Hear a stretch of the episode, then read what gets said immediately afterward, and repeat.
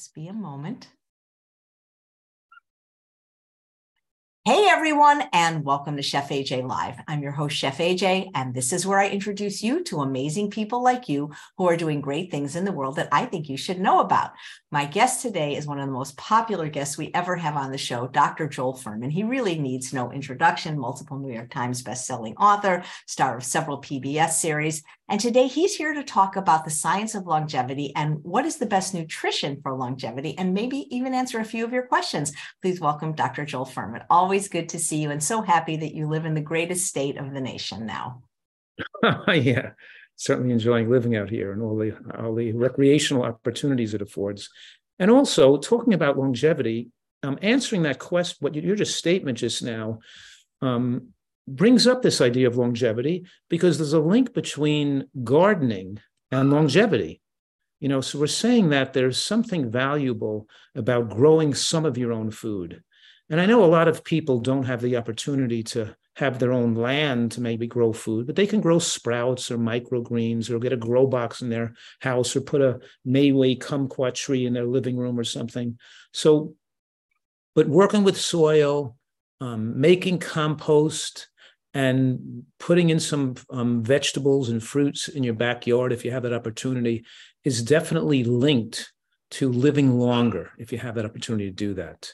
But getting back to the general topic for today it's that it's kind of exciting all the new research in the last 10 years that has coalesced around what we've been saying for a long time here and that is that the human lifespan should be disease free and we should and most people the vast majority of people should be able to live between 97 and 107 years old without heart attacks strokes dementia or cancers. Because we don't want to live longer and be in a nursing home or live longer with disease but most people in america obviously die before age 85 and between the ages of 65 and 85 they don't have a great quality of life because they've already started to suffer with memory loss. They're on medications for liver high blood pressure. They have decreased exercise tolerance and decreased physical tolerance. They can't, you know, let's say go skiing, surf, play tennis, hike mountains, climb mountains, whatever they want they could do when they're young. They can't do that anymore. And I'm saying we have this ability to age slower, to do the things we enjoyed when we were young, and continue to have a, a life that we can be excited about and passionate about without fear. And I'm also saying that medical care shortens lifespans and keeps people indoctrinated with the fear of disease. This interaction, the, this, um, you could say, woven connectedness between the pharmaceutical industry, the medical profession, and the food industry keeps people in a type of prison where they think they're reliant on medications to be normal they think they have to get blood pressure drugs, statins, diabetic medications, and they don't recognize that the drugs themselves are lifespan shortening and cancer causing, and that they never had to have those diseases that necessitated the use of drugs to begin with. And it's this combination between the diet, the diseases, and the care, because the care isn't involved with getting people to motivate them to live healthier and get rid of their salt and sugar and oil and meats. the care is involved with just treating drugs. And the first thing you learn in medical school is that drugs are toxic, they're poisonous, and they most likely increase risk of cancer for people to um, to take them. And you and by the way, just to make it clear, your risk of the number one cause of death in adults is heart disease. And your risk of dying of a heart attack is very proportional to the number of medications you're on. It's not proportional to the way the blood pressure is, because you could think your blood pressure is normal because you're taking drugs to control it. But if you're on drugs to keep the blood pressure normal, the number of drugs that you need to normalize the blood pressure are indicative of how severe your atherosclerosis is and the loss of elasticity and the endothelial and, and the inflammation of the endothelial lining. In other words, the the the um, coronary artery disease and other cardiovascular disease throughout the body when it's worse, it necessitates more drugs to make it look normal. And it's the and and we know, and the drugs are making people think they're okay, so they don't have to change their diet. So, so the foundation of medical care is incorrect. now, before we get into the more specifics about diet and what you have to do to live a long life, um, I'm trying to um, explain the concept of how the body works, because the body is always trying to repair itself and keep itself clean and remove waste products and toxins. So when we're exposed to toxins, the body is trying to get them out. So if we started breathing in smoke, we would start coughing because the cough is a right directed response to the smoke to get the soot or the cough or the toxins out of the lung. And when we get a, let's say, a, a lung infection with a virus or a bacteria, the coughing is purposeful and in benefit of our own longevity to make the mucus come up and not settle into the, the bottom of the lung and create a pneumonia. So a viral cough, if, if cough suppressants don't work very well, but if they did work very well, and if we had medications that were powerfully suppressive against coughs, and we can use opiates for that, then we're increasing a person's risk of pneumonia because the cough reflex is a protective reflex. Fever is a protective reflex too. Fever activates the immune system and demarginates white blood cells so they're more active against the virus and weakens the virus the effects of the immune system. So we can so the immune system becomes more effective at preventing viral shedding and, and viral replication. So we're saying the body sets into motion symptoms to try as much as it can to keep itself protected. So and I, I want to um, continue with that with the two examples. Number one, if you're drinking five cups of coffee a day or soda, and now you're a caffeine addict, and you stop drinking soda or stop drinking coffee, you're going to feel bad from stopping drinking it. You're going to go through detox and you're going to get headaches and you're going to be a little agitated. But the agitation or the headaches are again the instant the initiation of right directed activity of the body to remove toxins out of the body. So the so the so if i'm going to take to remove a headache so that headaches in general are the mobilization of toxins in the meningeal membrane of the brain and then we can take drugs to suppress the toxins back in which could be caffeine barbiturates narcotics er, ergotamines that these these medications that suppress detoxification. But the the the remedy is the headache. The remedy is the symptom. The drug is making you sicker. And the use of drugs cause headaches now to recur on a more chronic and more and a more generally um, more frequent basis. So the use of drugs, even one or two aspirins or Tylenols a week, can turn an occasional headache into a chronic headache by making the body more toxic. And then people develop more chronic migraines. And a migraine could be a more severe type of a regular headache, but the same basic cause. And now the suppression of detoxification through medications leads to more chronicity of retention of metabolic waste and now turns a, a, an occasionally toxic individual into a more chronically toxic individual. And that's the way drugs work in general is that I can give you a, a drug to make your blood pressure go down, or I can give you a natural herbal substance, an herbal natural remedy that can make your blood pressure go down, or make your blood pressure go up, or make your heart go slower, or make your heart go faster, or make you urinate more and make you urinate less, or make you um, go to sleep or wake you up and make you feel energized. But the efficacy of the substance is proportional to its toxicity these things work. Either the synthetic replication of these natural toxins or the natural toxin itself from an herb or a psilis or a, the willow bark tree or something, the, because they're natural doesn't make them non-poisonous. And if they're efficacious to have pharmacologic effects, then they're also toxic or poisonous. So whether you're getting the drug from the medical doctor or the naturopath or the osteopath or the or the herbalist, it's still poisonous if it has medicinal effects. So the because natural foods don't have medicinal effects. If you eat broccoli, it has nutri it doesn't have enough toxicity in the broccoli natural toxins to have a it doesn't give you a burst of energy it doesn't wake you up it doesn't make you fall asleep it doesn't make you it has no effect because there's no nothing toxic or poisonous in it it has to be poisonous to have a medicinal effect. So be very cautious when people are saying, Oh, I'm going to give you this. It's going to give you a burst of energy. You're going to be able to you know feel great and it's going to make you and be, be we don't want a burst of energy. We don't want anything to make us feel great. We don't want anything to take away our headaches. We don't want anything to lower our fevers. The fever the headache the, uh, the, the is all the, the right it's the body's doing the right thing. So let's take like an so and if we look up the word inflammation in a medical textbook book like the the um pharmacologic and the path of pathological basis of disease is the name of a textbook written by Robbins and Cotran that medical students um, read when they're studying about inflammation. It discusses that inflammation is the response to an aid to a toxic agent and the, it's the body's efforts to remove the toxic agents, to wall it off, to, to detoxify it, to make it not cause damage, and to ultimately remove it and then heal and help heal and reconstitute the damaged tissue. So we have inflammation in response to exogenous wastes, and the word exogenous means coming from the external environment, like we're breathing in smoke, or we're smoking a cigarette, or we're taking in glyphosate from, we're taking in chemicals or pesticides, or we're taking in plastics and seafood, or we're taking in toxins from the external world, world, mercury. Those are called exogenous wastes. And the body also produces endogenous wastes. And the endogenous wastes are produced by the body itself, the normal byproduct of, of living, like free radicals and advanced glycation end products and lipofuscin and urea and ammonia and all these things the body, the waste the body naturally produces. So we have some cesspool of a mix of exogenous waste and the endogenous waste mixed together.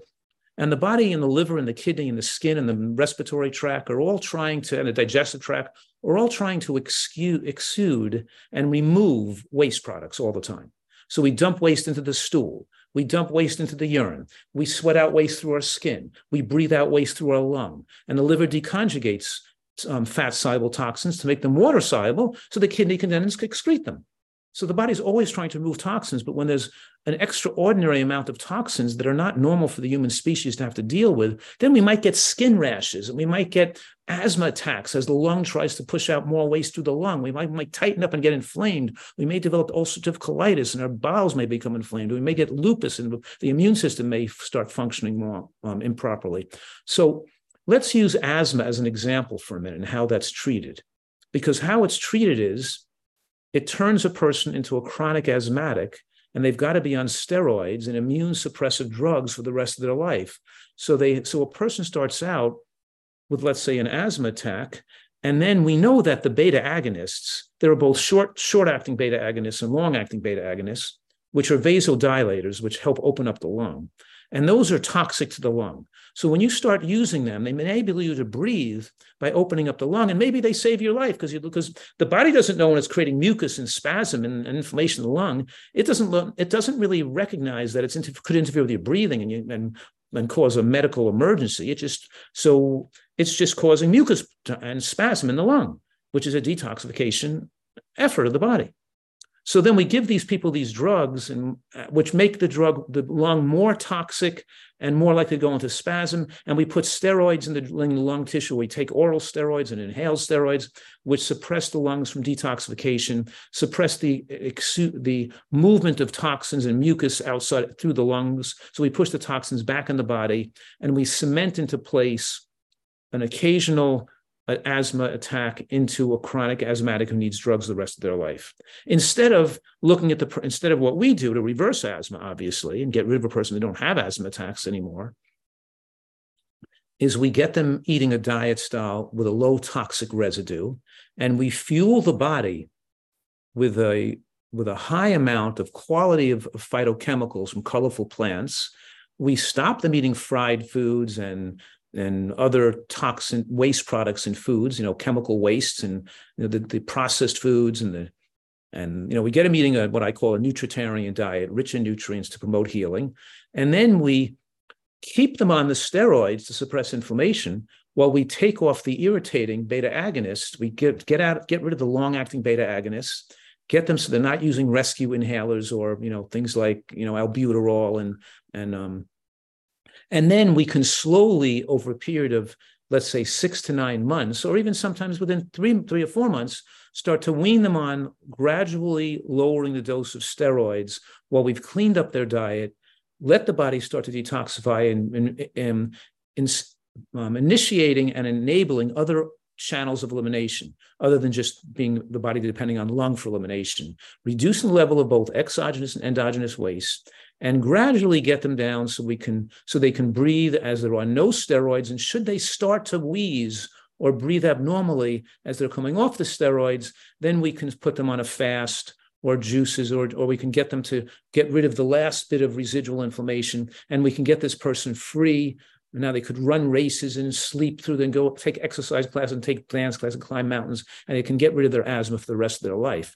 But we've but with but a, whether you went to a, a allopathic physician or a naturopathic physician, they wouldn't have the opportunity to get, get rid of a person's asthma because they have a cure mentality, they have a remedy mentality, and people in this culture are indoctrinated with the, this remedy mentality that the, they see the remedy as the treatment and they don't see the disease as the treatment. And as we remove the cause of disease and allow the body to cleanse itself naturally, then the body doesn't need to initiate these healing crises that are seen as an asthma attack or psoriasis or an immune system attack on the body or you know or chronic um, allergies and infections so so in other words um, what i'm saying right now is the body is remarkable it's really a remarkable machine that tries to keep itself protected and prolong its longevity when fed properly.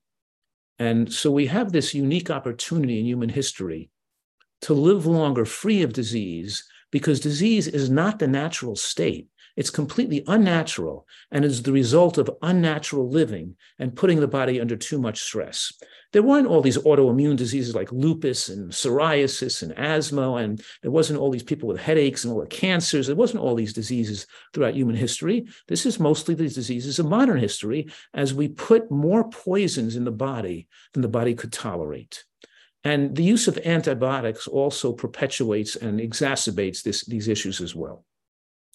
So, what I'm saying right now is medical care worsens the development of chronic disease and actually facilitates aging and increases risk of cancer and shortens people's lifespan. Exposure to medical care, whether it's vaccines, antibiotics, and other drugs through, through childhood and later on in later life, is seen as like the victories of modern society and that we enable we're saving all these lives through you know antibiotics and vaccines and drugs and we're not recognizing how resilient and resistant the body is to, is to disease processes if we lived in a healthy manner that wouldn't necessitate the need for these drugs and vaccines and antibiotics and, and then we'd be able to facilitate longevity.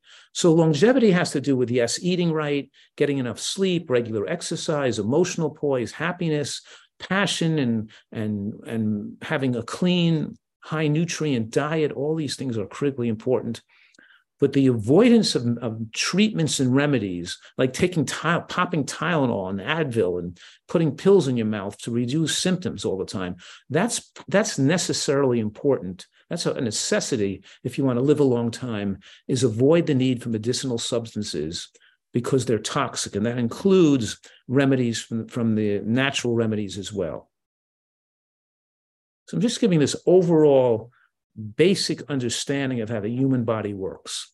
And the human body, so we have to be able to differentiate the healing of the body and the body's self-protective efforts from the from some other process that is more important to in, in to, to act quickly on with medical care. And sometimes in emergencies, medical care could be life-saving, but and generally, if we continue the life-saving effects of emergency care, then we move that on to the treatment of chronic medical conditions. It's the treatment of chronic medical conditions through drugs that shouldn't be part of medical care. That should be part of, um, you know, nutritional and other methods to get the body well. Can I ask you something? Because I was actually taking notes, and you, when you said the suppression of the detoxification occurs with medication. And I'm curious, Dr. Fuhrman, if the same thing can happen with toxic foods. The reason I'm asking, I was teaching a class, and I always tell people do the least restrictive program you can do that will give you the results you seek. And this woman was saying she was able to do the diet for two days, but she felt so terrible. So she had a tuna fish sandwich and a glass of milk, and she felt better. Well, I've been telling that's been my message for the last 20 years I've been teaching that. And I'm I don't know why I'm so isolated and the only person teaching that message. It seems like I'm the only person teaching that. And that what I'm saying is that what people think is hunger is not hunger, it's detox. They're driven to overeat from withdrawal symptoms. They think cramping in their stomach, fluttering, and headaches, and, and fatigue and agitation are hunger, and they're not. They're detox from their poisonous diet. They're not healthy enough to feel real hunger. Real hunger is felt in your upper part of your chest by your lower part of your neck. So what I'm saying is, yes, we that's um, that is a basic tenet of my teaching for the last two decades, and that is that when people the, the, people's diet is so toxic and they build up tolerance to those toxins from regular use and when you stop the toxicity of a diet and go to a clean diet the body is mo- has the opportunity to mobilize toxins and repair itself and that causes discomfort withdrawal detoxification and it results in symptoms that are intolerable to many people. And those feelings and a lot of people think hunger is fatigue too and they're eating to keep up their energy. I have people that come here that are 100 pounds overweight and they're eating giant portions of food. I'm saying, why are you eating double the amount of food I need? Well, I, I got, I feel too fatigued unless I, they have to overeat to keep themselves, you know, out of this cycle of fatigue. The point I'm making, of course, is absolutely in agreement with what you're saying. People have to be warned in advance that they're temporarily going to feel worse when they start eating healthier. But that feeling worse is good for them because the feeling worse means the body's removing toxins. And in a week or two, they'll feel better. But most time it goes away within five days. Most people feel worse with, and they can even feel flu-like. They can even get mild fevers. They can even, and they're in their rooms with headaches. Just imagine if people stop drinking alcohol, or they stop drinking five cups of coffee a day, or they stop doing any poisonous or addictive substance, they're going to feel temporarily worse. And obviously, the most powerful and dangerous addiction is food addiction. It kills more people than anything else. You know, my kids used to say, um, you can't say food addiction is more dangerous than cocaine addiction. And I'm saying to them, well, it's not necessarily more dangerous if everybody snorted cocaine, but since everybody is a food addict, it's much more dangerous considering the amount of people who are food addicts compared to the number of people who are cocaine addicts. You know, one of them. So even though heroin addiction and cocaine addiction may be somewhat more dangerous, food addiction more kills many more lives because we have so many more millions of people are food addicts. That's the, you know, and food addiction is the number one cause of death. Because, but in any case, yes, absolutely, people want to go back to their old diet, and they have physical, psychological, and emotional addictive withdrawal. And the physical withdrawal takes first, then the psychological withdrawal, and then the emotional withdrawal. So a person who's off off cigarette smoking for six months they're no longer physically addicted, but they're still emotionally addicted. They're still missing their cigarettes at times. They still see other people smoking and they still have this longing for wanting to smoke, even though they're not physically addicted to it. So, yes, we're dealing with um, foods that are highly addictive, and people come up with any kind of illogical rationalizations to continue their addictions because it takes over the primitive part of the brain, the, the lower part of the brain is taken, is um, affected by addictive tendencies. So we're in internal conflict. People are having internal conflict within themselves. It's like a person on each shoulder. One is to, you know, obviously eat vegetables and salads and healthy food. And the other is saying to themselves, you're not going to be able to do this. And what fun is that? I'd rather be dead. And you know, if you had to eat like that. And I food is for fun and life is for fun. And you should be able to eat what you want. It's not going to make a much difference. Blah, blah, blah, blah. And people with any kind of rationalization why it's okay to self to, to behave in self-destructive um, behaviors. And the brain has um, is part of their the, their own brain, you could say, is part of the enemy talking. And that's why people sometimes need um, counseling and they have to strive for abstinence and they need um, support to able, enable them to, to re- resolve those addictions. And the longer they stay away from these addictive substances, the more they feel better and the more they can recover from their physical addiction, psychological addiction, and emotional addictions. So, absolutely is the answer to your question. You're really one of the only people that talk about how feeling better doesn't mean getting better. Right. Feeling better, feeling worse is getting better feeling better is getting worse. Should I say that one more time? Yes. People feeling to- better is getting worse. Feeling worse is getting better. So you have to temporarily feel worse to get better. But if feeling worse is too bad, like you can't breathe with asthma, or it's you know it's something, then then you need some intervention to ease the speed of getting better.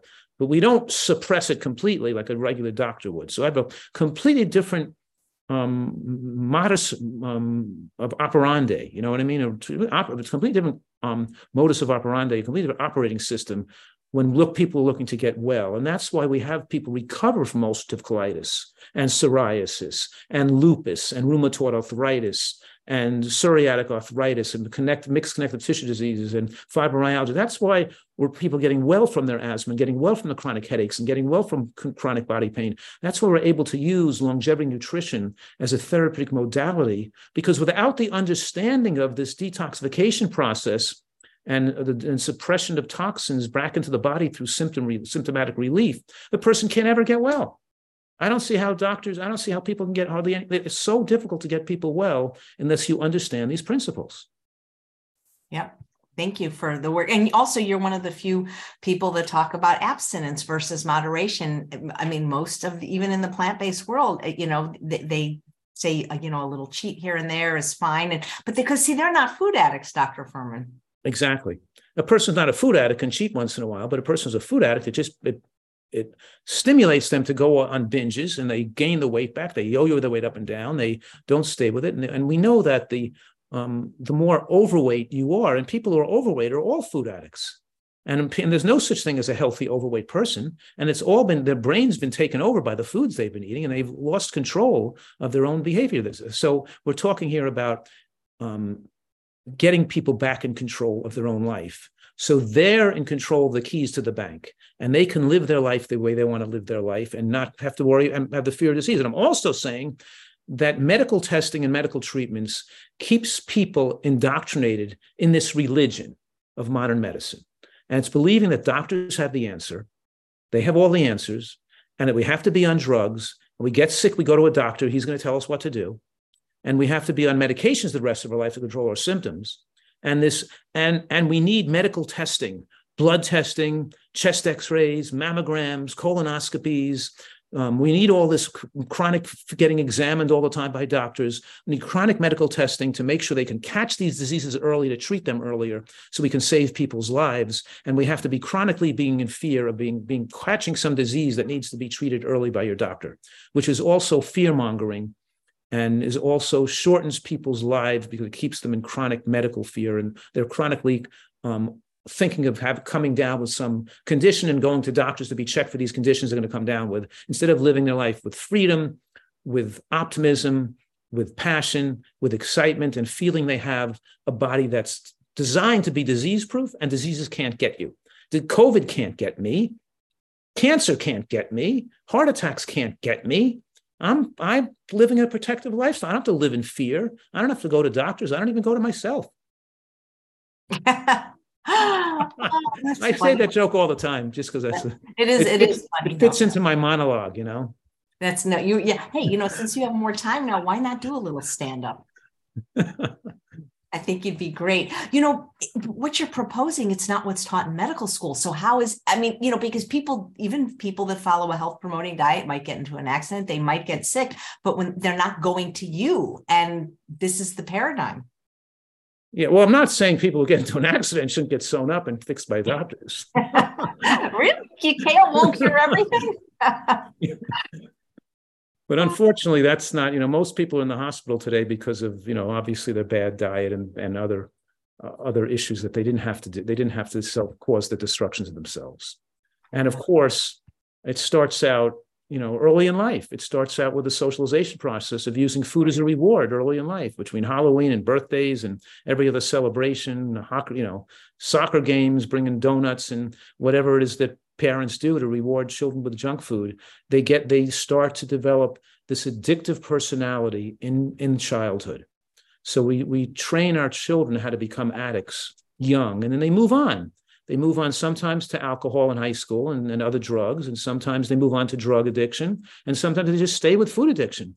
But our socialization process in, in our country and in the modern world is essentially recruiting people into an addictive um, way of living that then creates these epidemics of heart disease, heart disease and cancer. Yeah. One of the things I admire about you is you're not afraid to speak the truth. And I remember several years ago, it was before the pandemic you were speaking at a conference i don't want to necessarily mention the name because they're still doing it online now and and you were talking about how horrible the food was they were serving they were serving bagels they were serving pizza and and you were like the only one calling it out oh yeah it was so, so ridiculous some of these health conferences serving junk food you know it's like i know i know i've kept sometimes i've um had some people be a little mad at me for being um being honest, maybe. I don't know. Yeah. Well, Heather, there's saying- so much. There's so much nonsense out there, and there's a lot of, you know, as you know, myths and errors in the in in, in all these in the vegan community, in the health food community. There's all types of half of the stuff people think is right is or just myths they're indoctrinated with, and they they're um so they're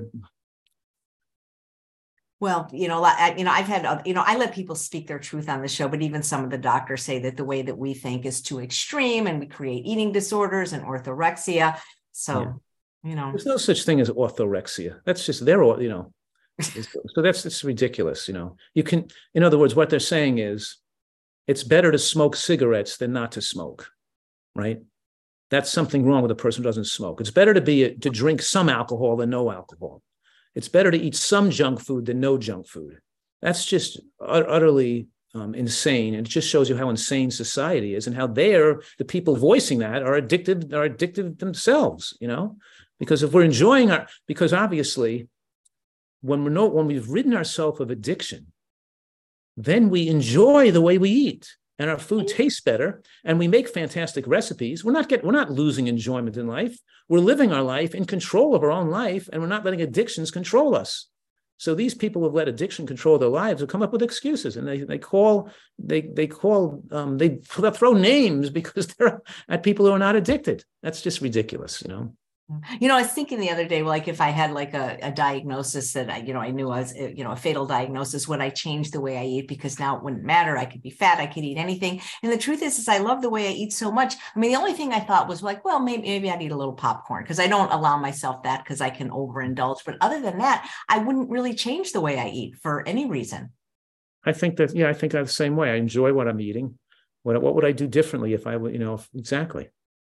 Yeah. So that's right. You, you, people like what they get used to eating anyway. If, and because we're foodies and we, we're like health nuts, health nut foodies, then we spend extra time and effort to make the food taste better. We spend extra time and effort to make great tasting recipes so we can enjoy our health nuttiness, you know, our nuttiness. The mm-hmm. point I'm making is that we're eating a better tasting diet than most people are eating. We're enjoying our eating food and we wouldn't change anything. We love the way we eat. And also you feel better when you eat this way. Absolutely. You just feel like crap if when you go when you don't eat healthfully. Who wants to feel poor? You want to enjoy your life, have good bowel movements, sleep well at night, not be indigestion, and not and, and you know, and be able to be active and do things, and and not be you know. And also, when you're not eating salt in your diet, you're not losing electrolytes in your sweat and in your urine. Your body holds on to sodium; it's not excreting it out.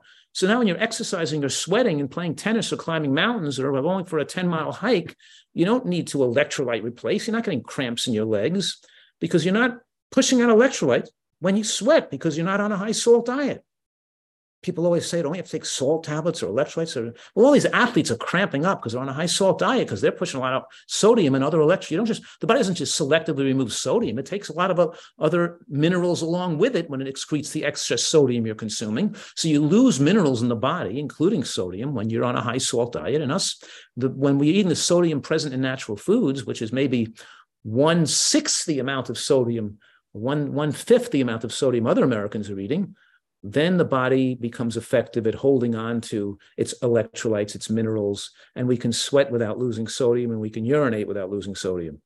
So we're, we're fine with the, you know, and it gives us the ability not to have to drink as much water, to go out on a hike and get stuck in the mountains and be hiking up a, you know, a mile uphill and, and, and not have to worry about um, carrying gallons of water with you, you know, and, and worrying about getting into trouble. Yeah. Well, that and again, you know, the people that don't eat the sugar, oil, and salt, again, we're such outliers, and and people say it's too restrictive and it's too difficult. But I think for people that struggle with overeating, uh, taking out the salt, it's when it just it's it's so hard to overeat when you're not having salt. It's it's so perverted and weird to be putting all salt on your food. And people just, they're so addicted to it and indoctrinated because it deadens your taste buds for salt and it deadens your taste buds for other accessory flavors that are not salt, that are not even salt. And then they think they got to have salt, and everybody's excuse gives excuses to why oh it's okay to use a little salt, or it's okay to use this, or makes the food taste better. And you know the only reason you should use salt is if you're a person who's anorexic or in a nursing home and you lost your ability with aging and sickness, you've lost your taste buds and you're not eating food enough. And you could use these things as appetite stimulants. But other than for the rest of the people, it's just, it's, but, but anyway, we can go on to a different subject. I know. Well, well, Stephanie said she watched a YouTube of you making tempeh bolognese this morning. Do you have a cooking show that we're not aware of? I may have one that I'm not aware of. you know, because my daughters, my my staff, including my mostly my daughter, could pull other cooking videos and sh- things I've done from my past, and I might have done it ten years ago, and they could put an excerpt out of it and put it up on the internet as something. And it could be me from like five years ago doing oh. something. I don't know what she's putting up there. I'm not looking over it. She's not asking me. She's just pulling out something, putting it up there. So I don't know. Maybe I am doing something. You know? oh, that's funny. That's funny. I'd love to get to some of the questions that were submitted, but there's something I've always wanted to ask you. I've interviewed you so many times, but I've never quite asked you about this because uh, actually, this person that wants a regular slot on my show is a big fan of weighing and measuring food. And mm. I just feel that is just a counterintuitive thing. And I don't think it really helps people with weight loss or food addiction unless they're willing to do it forever. And I, I don't know if I've ever heard you speak on how you feel about that. I think it's neurotic. And I think it, it, it's too unnatural. And it shows that people are not having attached themselves to instinctual eating yet.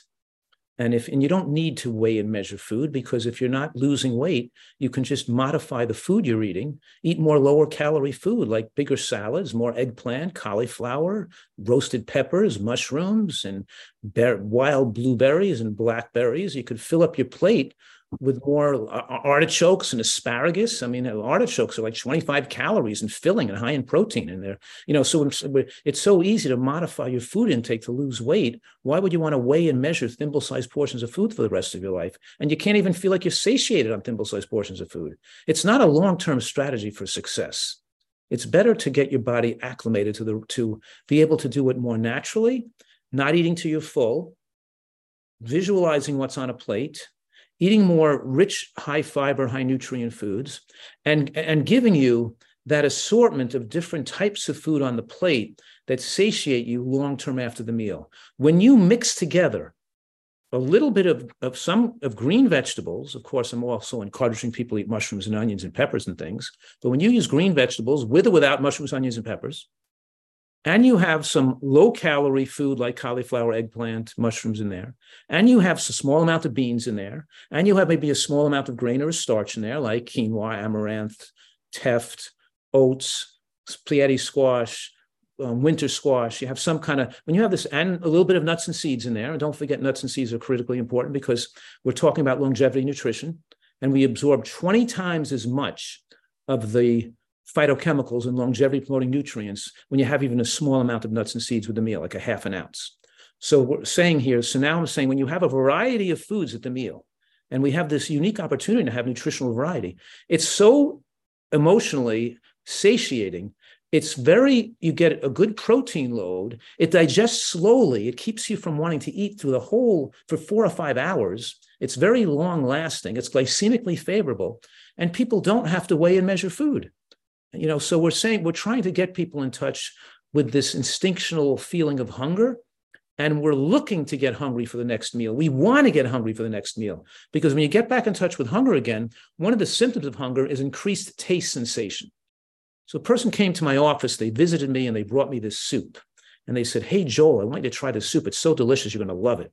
And i'll say oh thank you so much. Let me put it in my refrigerator and i'll wait to when i get hungry before dinner i'll have it but I don't, but now it's two o'clock in the afternoon and I just ate lunch at 12 and I'm not going to be hungry again until five.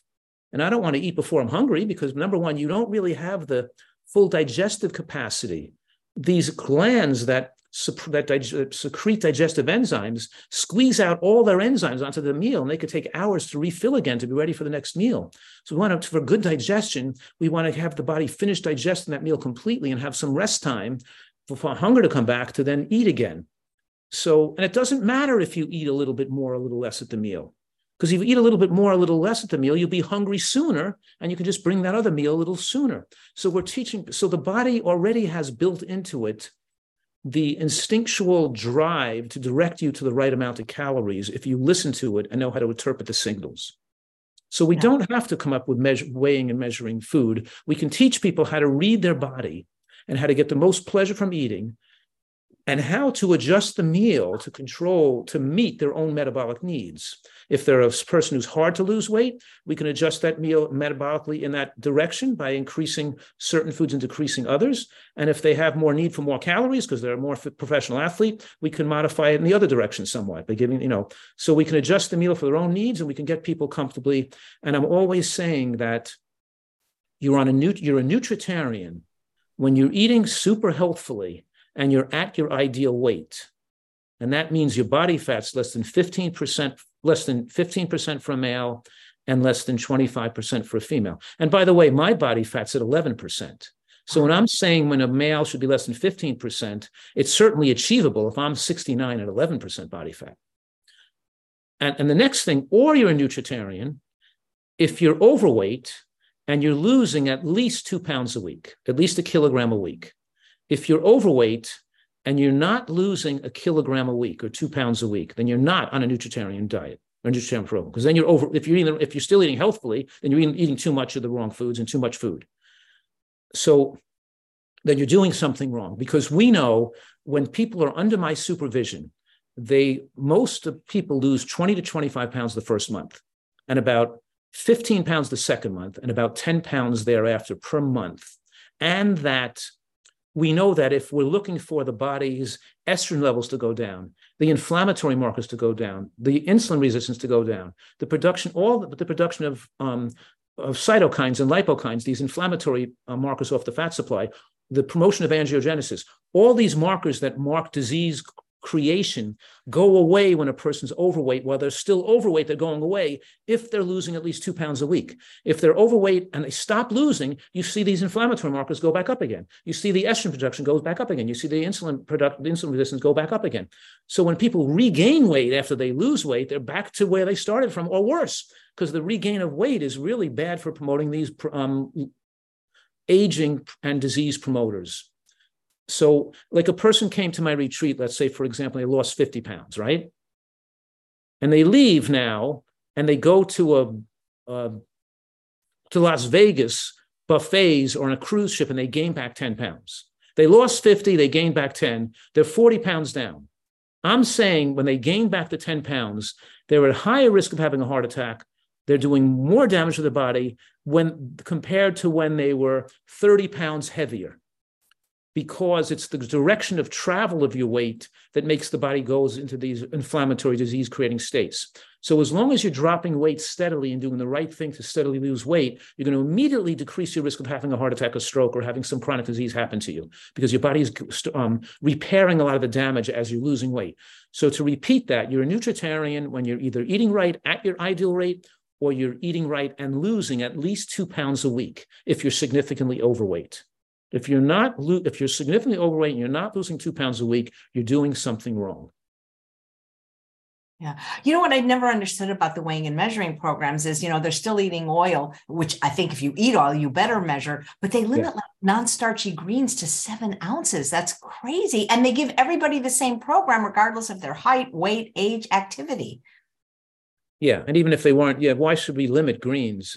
Because obviously greens are the only food that has no threshold effect on longevity studies. But do you know what? People don't know what I just said, but let me re, let me explain what I just said.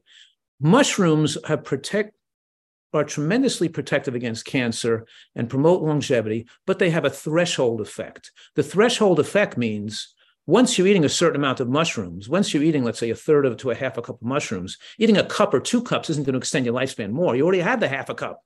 You already had a third of a cup. Eating some mushrooms each day is very important, but having a lot of mushrooms is not important. You just have to have some.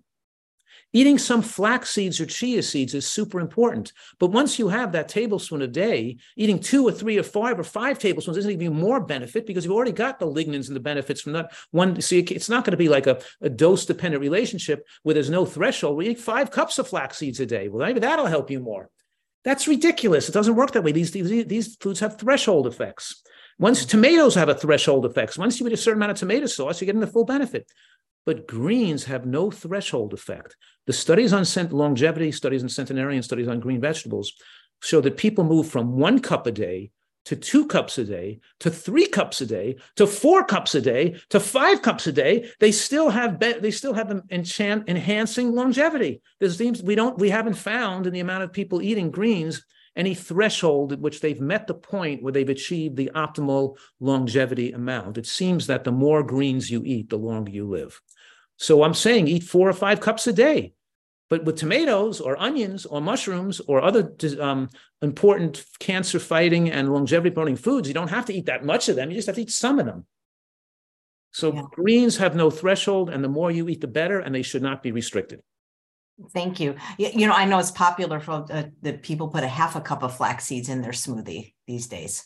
Yeah, that is dangerous, by the way, because it's not even good to have all so much of your so much calories from one food because there's thallium and cadmium. There's other, and depending on where they're grown, there's different soil toxins in various foods. And if you have too much of one food, especially a cadmium containing food like, like flax seeds, it's not going to be beneficial to your longevity to have a whole half a cup or a cup of flaxseed a day. I'm an advocate of flax seeds, of course. I'm wanting people to eat it, but not to have that much of it. I'd rather they have, and I don't have, I have what I do with my breakfast, by the way, is I have one tablespoon of flaxseed, one tablespoon of chia seed, and one tablespoon of hemp seed. And I put that into my wild berries and my wild blueberries. I use frozen wild blueberries and some fresh blackberries and things. And I put either a little bit of oat or a little bit of quinoa or a little bit of amaranth in that with a plant milk, you know, sometimes with maybe, um, so that's basically my go to breakfast. Sometimes I'll eat like a tofu jerk, piece of tofu jerky with it or a, or a dried sweet potato with it or something.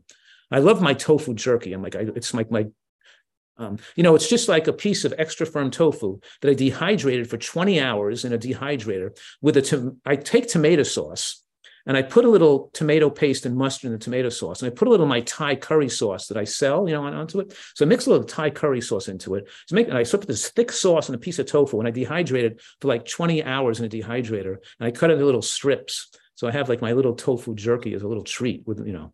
But in any case, I love that stuff. Um, Do you um, make your sweet potato jerky too? Oh, yeah. I bake the sweet potato at a low temperature in the oven, like at 310, 310 for like an hour and a half. And I shut the oven off and let it stay in the oven until it's soft.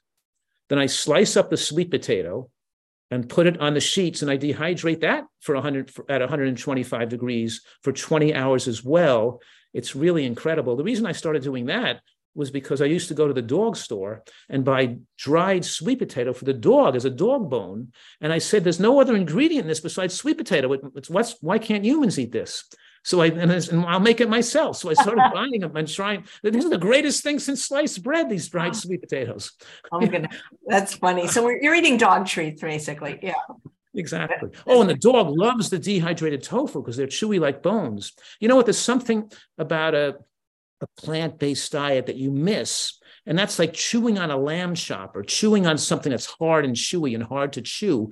And by making some of these like tofu jerky or or sweet potato jerky that's really hard, it gives you like something in your mouth for your teeth to really gnaw at for a long time and really chew down on your teeth. And it's good exercise for the mouth and the jaw to chew this to chew this down instead of everything being soft and mushy. Uh, you know, it's it, it's good to keep your because obviously we want, we want people making smoothies and drinking everything. We want them chewing and using their teeth. And the utilization of a muscle and a bone helps strengthen it and keep it healthy. And you want your dogs to chew things, and you can. And the sweet potato or tofu jerky is something hard to chew on. It's not going to damage your teeth or be too hard like a bone would, you know. I have a dehydrator. I'm going to try that. Thank you. Dr. Fuhrman, Evelyn wrote in and wants to know Is it ever too late? She says she's reading your book, Fast Food Genocide, and the section called The Younger You Eat Better, the Better. You write that there is a point where it is too late to prevent cancer after ages 50 or 60. I'm 65 and just recently started eating a whole food plant based diet. Is there still a chance I can slow down whatever cancer may be already in my body?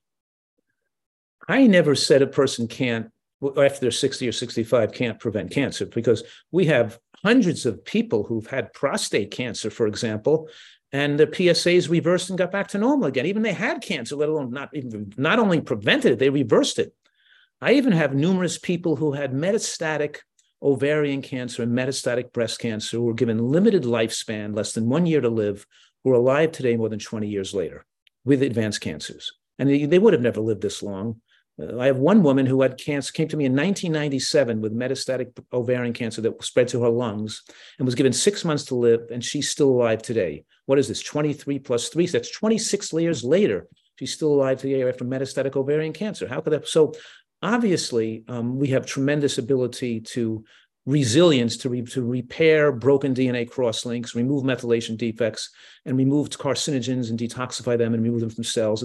But that's why I'm such an advocate for such a high degree of radical nutritional excellence, because you need this degree of excellence to reverse the accumulation of defects and toxicosis that has occurred in the body from unhealthy living. So, absolutely, you're still living. You're not dead. Why can't you get in better health then? My mother's a perfect example. My mother's um, second husband, my father died around 20 years ago of um, CLL, of a chronic lymphocytic leukemia. And he was exposed to like poisons during World War II with bomb explosions and stuff. But, but anyway, my mother, um, second husband, just passed away a few years ago. And they were living in Florida. And she moved here to San Diego because to be close to her, her son, and she could eat here at the retreat. And she was eating somewhat healthfully, but her husband was probably a bad influence. And her, and so we're talking here at 93 years old. She was very fragile, I think very close to death. And now she's been living here at the, and now she's 95, just past her 95th birthday. And she's in better health now at 95 than she was at 93. She's, you know, she went to the dance, she went dancing with us the other night and she did ballroom dancing and she's doing, and she drives the car and she shops and she travels and she hikes and she does all kinds of stuff. And she's hiking better and more physically active and more physically capable and her blood pressure is better controlled and she's doing better now than she did two years ago. She improved her health between the ages of 92 and 95. That's amazing. That's so inspiring. I've been interviewing a lot of people that are in their 90s on the show. And it's and one of the things I'm finding is one of the links they have is that they all are active. Like you say, they garden, they do some kind of movement every day. Yeah, really. It's really great to do that. and I'm saying that um, there's some emotionally, emotional and psychological benefit we get from gardening and eating some of the food we grow our own. I, I don't forget that in the in past um, the history of this nation, like the Victory Gardens during World War One and World War Two, more than half of the calories consumed in America were foods that people grew in their own households. I, I need to say that again. More than half the calories consumed in America were foods people grew on their own land in their own house. That means they bought less than half of their calories. They made their own calories. They had gardens. Instead of growing grass lawns, they grew food, plant vegetables and plant fruit trees, and make your house a source of regenerative organic agriculture and learn how to grow, you know, make compost and make plants because it's not just the health giving effects of the plants, it's the benefits to your own um, emotional well being and your connectiveness with the natural world that increases human lifespan. There's some advantage to working with soil and to growing food and to eating food you grew yourself. There's a psychological, and I get a tremendous amount of pleasure and brag, you know, um, you know, want to brag and share. Look at this fig I grew. Look at this beautiful bok choy. Look at this, you know, papaya. Look at these passion fruits or what this um dragon fruit. I grew on my own tree. Here, have one. Take one of these. Look at the taste this food. It's so good. You got to try it. I grew it myself. There's something so much fun about growing and sharing foods you grew yourself. That's somewhat inherent in our um, you know, part as part of us. Yeah, that's rewarding. Yeah. You know, I know you're a big fan of onion because it's in your G bombs. And here's a question from Elle. And she says, Dr. Fuhrman, do you have any suggestions for someone who's trying to follow your plan but cannot eat onions or garlic due to serious stomach and bowel issues, or someone who doesn't eat them for religious reasons? Hing is not a viable substitute. I'm trying to get more taste in my food while also keeping it SOS and gluten free. Well, I don't know for sure the answer to that question because I don't know if scallions would be acceptable if they can't eat onion and garlic. Can they eat some scallion? It grows above the ground because scallion is a tremendously powerful longevity promoting anti-cancer food. So they can just take the, you know, so I hope that could be a substitute.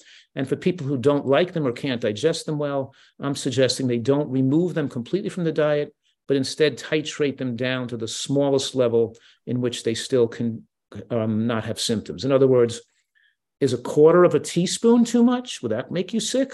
Can you tolerate a teaspoon of it? Or do you only feel bad if you had a cup of it or a half a cup or a quarter cup? What about just a little bit? What about a half a teaspoon? Would that work?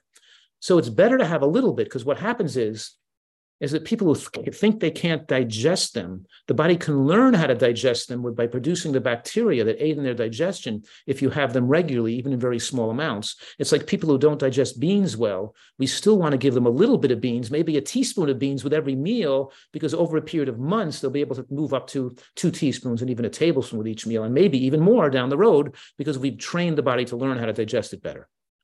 So if there's some emotional or religious reason, Maybe we could hide it in the foods. You don't even know it's there. Uh, but personally, I think it's a big mistake um, to utilize religion to achieve bad health. Like if your religion's telling you to smoke cigarettes or to imbibe in some unhealthy substance or to do something that's um, you know not good for other people or yourself i think that you should that your own self protection is most important. And most religious authorities, most religious people will say if it's a health condition and you need to do it for your health, that comes first. There's no religious entity going to be against you for something when you're trying to protect your own precious health. I think that's ridiculous. Thank you. Eileen says Bell palsy, I had it over a year ago. Now it recurred on the other side. Can it recur again? Reoccur again? Please ask Dr. Fuhrman. I think Bell's palsy can reoccur, but we're talking about um, the question is why is this person's immune system suppressed, allowing this disease to express itself? So it always goes back to let's look at your diet, the amount of sleep you're getting, the amount of exercise you're getting, if your omega 3 fatty acid, if your omega 3 index is adequate.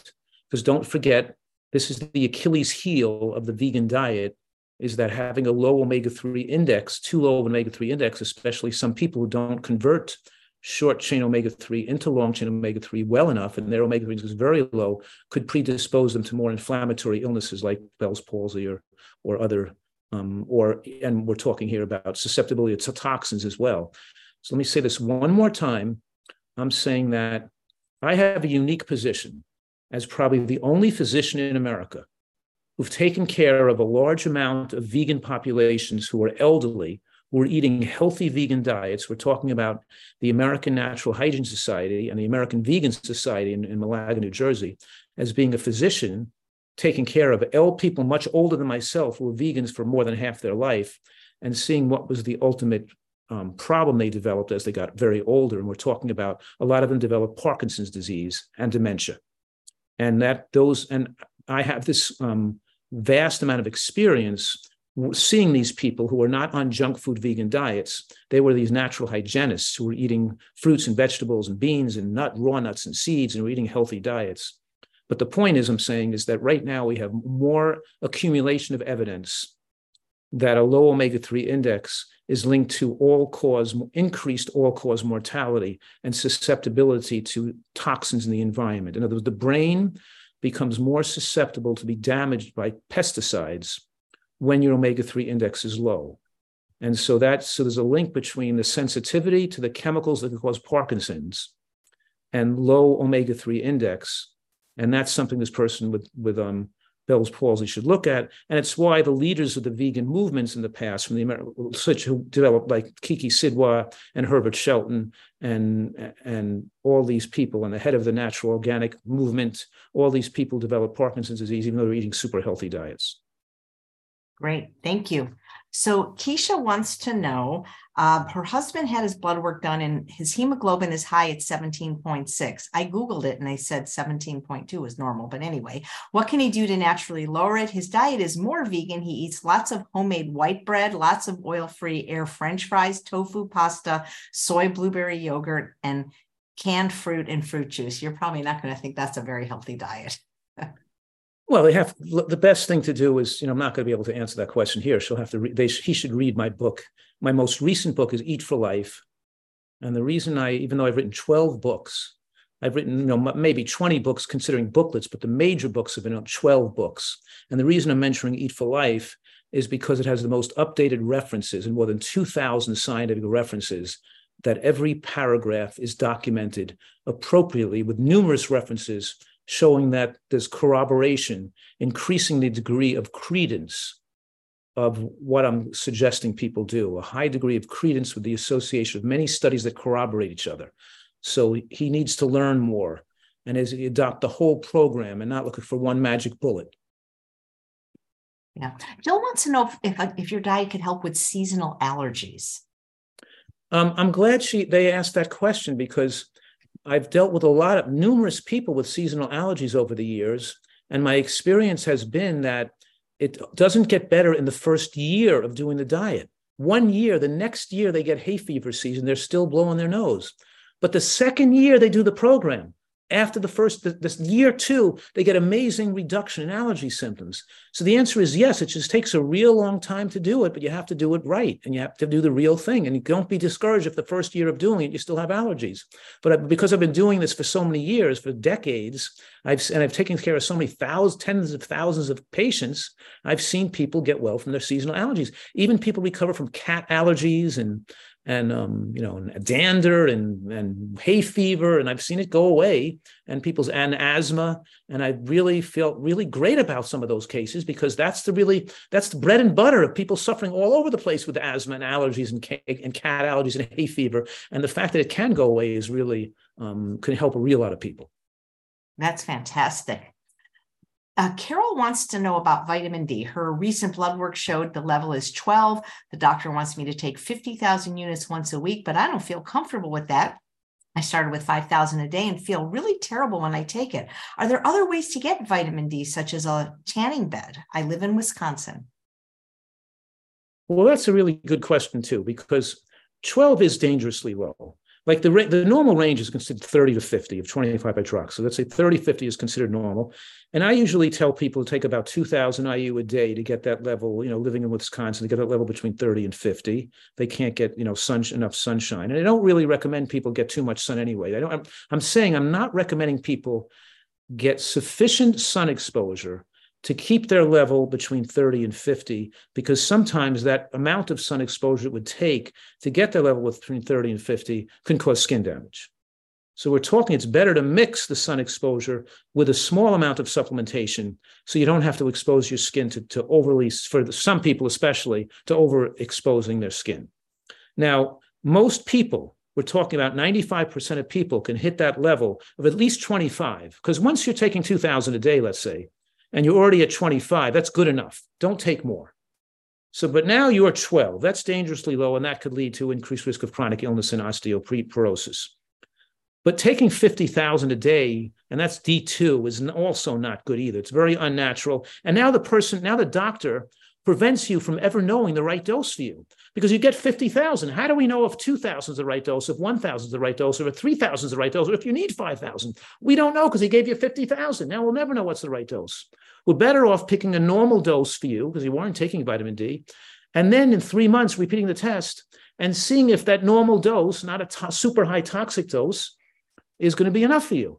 Because what I'm saying right now Yes, you don't want to be deficient, but extra vitamin D and taking too much can also be unfavorable. We're talking about blood levels above 50 in some studies have shown increased risk of breast cancer, for example. So we don't want to push you to levels of vitamin D supplementation that you don't need. You only want to take the amount you need. So I'm suggesting taking 5,000 a day is not unreasonable, but I would probably, since you're taking none, have you take just 2,000 a day. There's no rush to get you up there. You've been probably low for months, for years. Just take 2,000 a day, and in three or four months, repeat the level and see if you're above 25.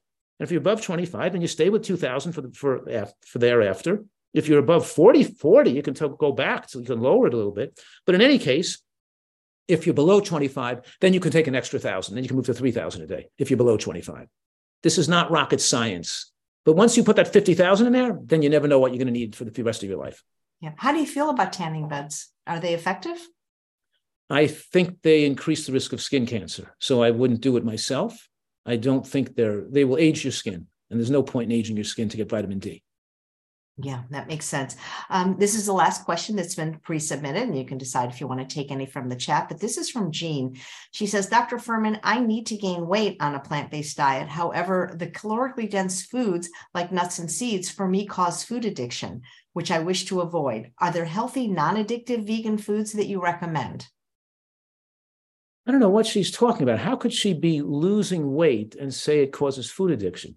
But it had too thin. But anyway, let's go on to this because the the answer is is that um, you it's the same thing you do to lose weight to a degree lesser degree you do it to gain weight it's by making it actually is making that mix of green bean grain and nuts and seeds. Now, the grain could be another starch. It doesn't have to be grain. It could be grain or sweet potato or squash or something like that. But we're talking about to gain weight, you want to have, and grains are good. By the grain I'm talking about, the high protein grains are amaranth and quinoa and teff and kamut and oats but a little bit of grain with a little bit of bean with a little bit of nut or seed. And we're talking about if you're looking to gain weight, weight, you have to bring the nut and seed up to an ounce with each meal. It's a sauce, or you're making it mixing with a vegetable sauce or with a dessert. It's not a, it's not going to make you an addict. It's not going to produce addiction. It's measured, you know. And what do you mean? You're going to eat too much of it? That's eating between meals and that's snacking on them. It's using over amounts of that.